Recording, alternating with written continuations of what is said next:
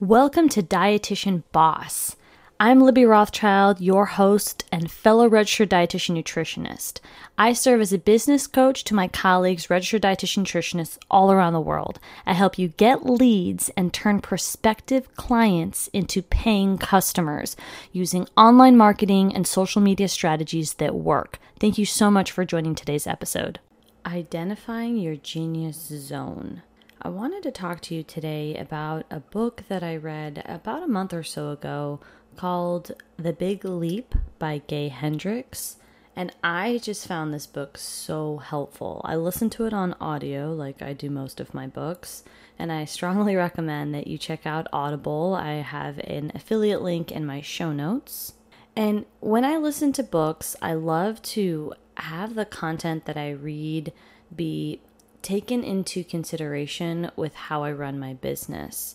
So, today I wanted to talk to you about how I have used this methodology of identifying your genius zone in my business and how I think you can pull from this concept and uh, take some tips for your business as well. So, the genius zone or identifying your zone of genius means that you, as a business owner, are aware of what you're best at and you're only performing tasks or you're mostly performing tasks that would be considered your zone of genius.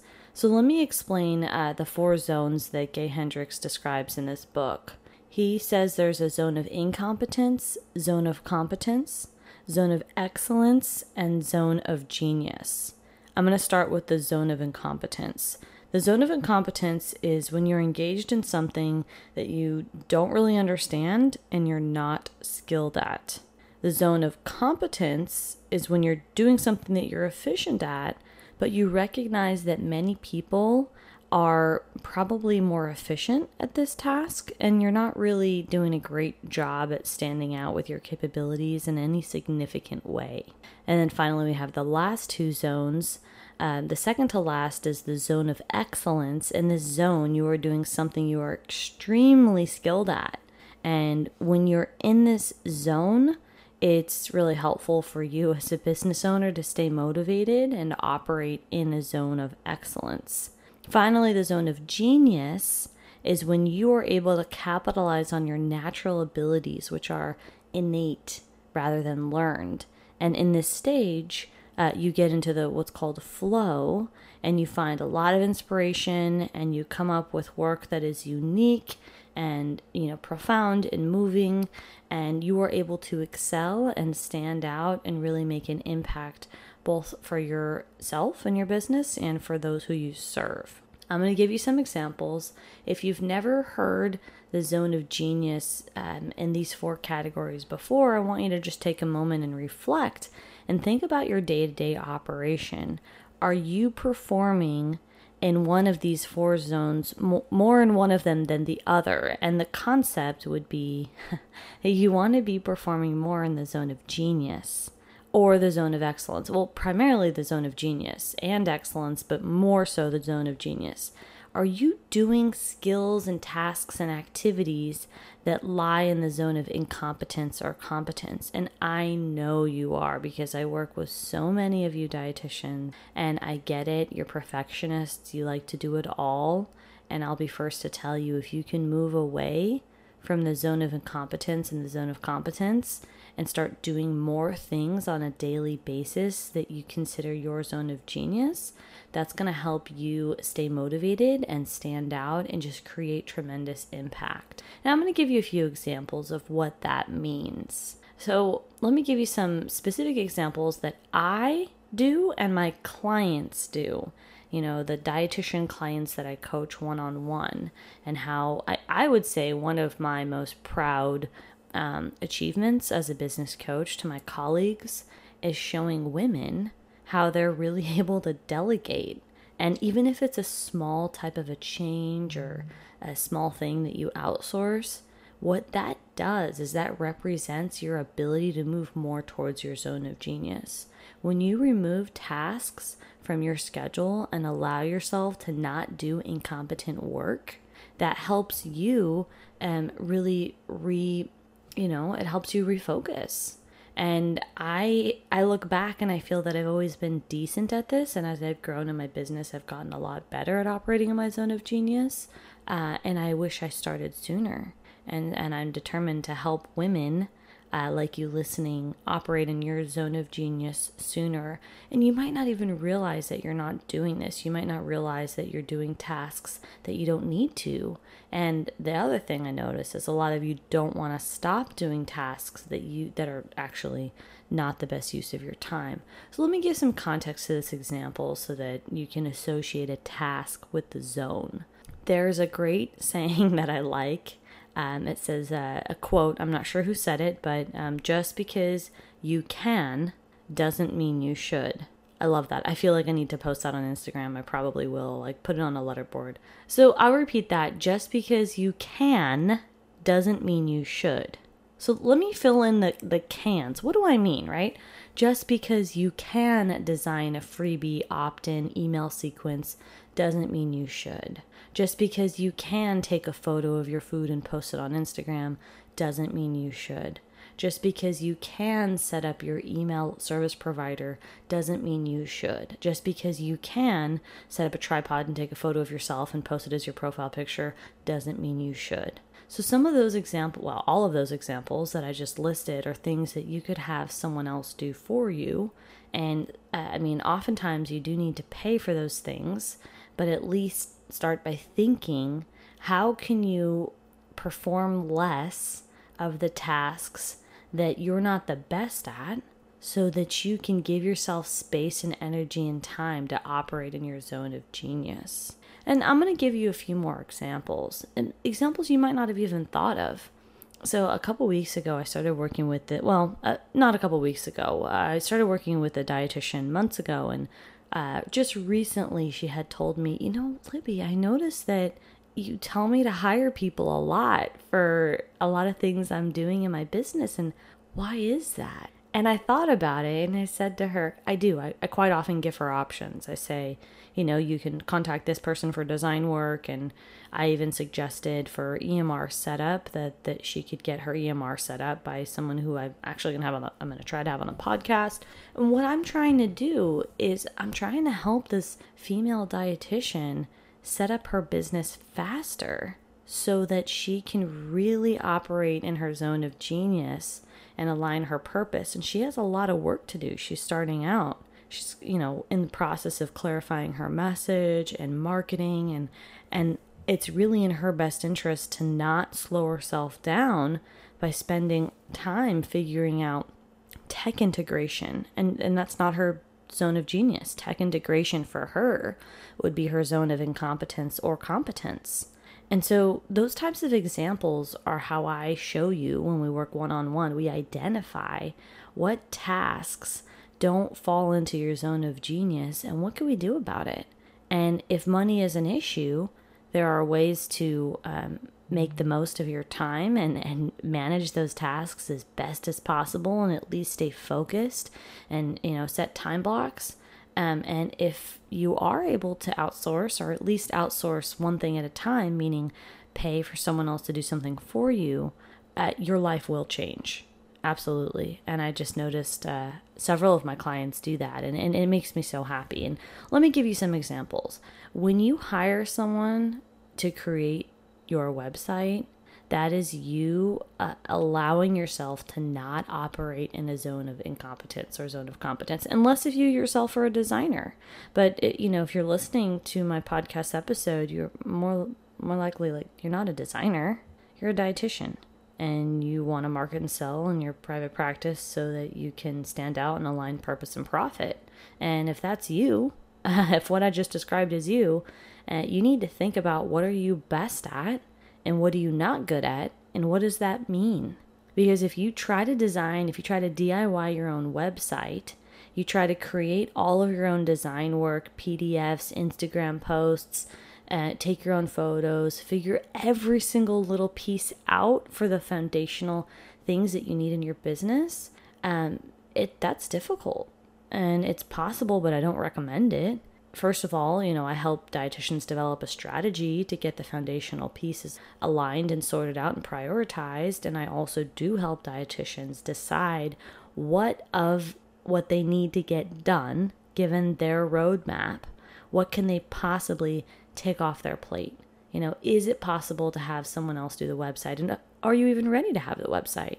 Uh, because that might be something down the line. That might be, you know, something that you decide you want to do in quarter four of this year, quarter one of 2020. So there, there's a lot of factors at play here, but the main concept is, you know, I strongly think that most of us, from what I've seen, are not operating in our zone of genius. If you allow yourself to operate in your zone of genius, what can happen is you can you know impact more people increase profit and the most important of all is to feel genuinely satisfied like truly happy. And it's that's really important to me.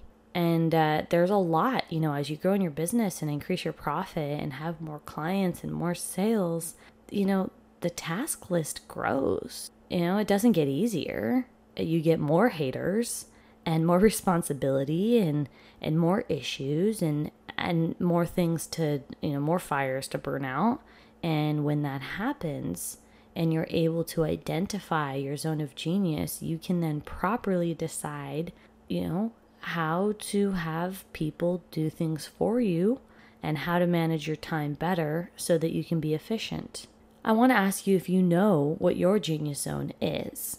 And uh, there are some recommendations that I have, including setting aside time to reflect if you're not sure what you're best at. It is really important that you are aware of that um, because if you don't know what your zone of genius is, it's going to be really hard to then be able to identify what tasks that you should and, and shouldn't be doing. Uh, for me, I'll speak from my experience and hope that that lends some insight to you. Uh, my zone of genius is talking very good at talking. I could do it all day. I'm good at relationship building. And I'm also, I love coaching and speaking and strategy. Like, those are my favorite things to do. I also like sales. I do, I enjoy sales calls. I, um, I enjoy marketing. I, I love like the content marketing I do on Instagram. I just, I find it really fun to be, and it, really feels so intentional for me. You know, this past week I posted um, a post on Instagram and it ended up I'll read it to you right now. And ended up generating a, a really long conversation on my stories, and I got, you know, tons of comments. And uh, the post says you don't need two years of clinical experience, and that was just posted from this past week. And when I, you know, post intentionally, which I, you know, I do more and more as I grow. When I first started, I wasn't as intentional, right? I've evolved. When I post intentionally on social media, and it connects dietitians with their higher purpose and it helps empower my female colleagues and it generates conversations. My jo- zone of genius is to be able to engage with those conversations and really help inspire, you know, the people I intend to market to, and that's female dietitians. And so that's in line with the things that I'm good at and the things that I enjoy. And that post to get that to actually get out on my feed took a lot of strategy. So let me explain that to you. I had to design the quote. I pay a product photographer to take a letterboard photo for me. I pay an editor, a designer to edit and, and make sure that the coloring looks good. And then I pay a virtual assistant to actually post it on my feed because I can't post during 4:30, which is my post time because I'm on calls, you know, 9 out of 10 times of the week. I'm on um, I'm doing coaching, so I can't actually post on Instagram. I'm able to, of course, engage, but the actual physical posting I'm not able to do just because I'm not available at that time.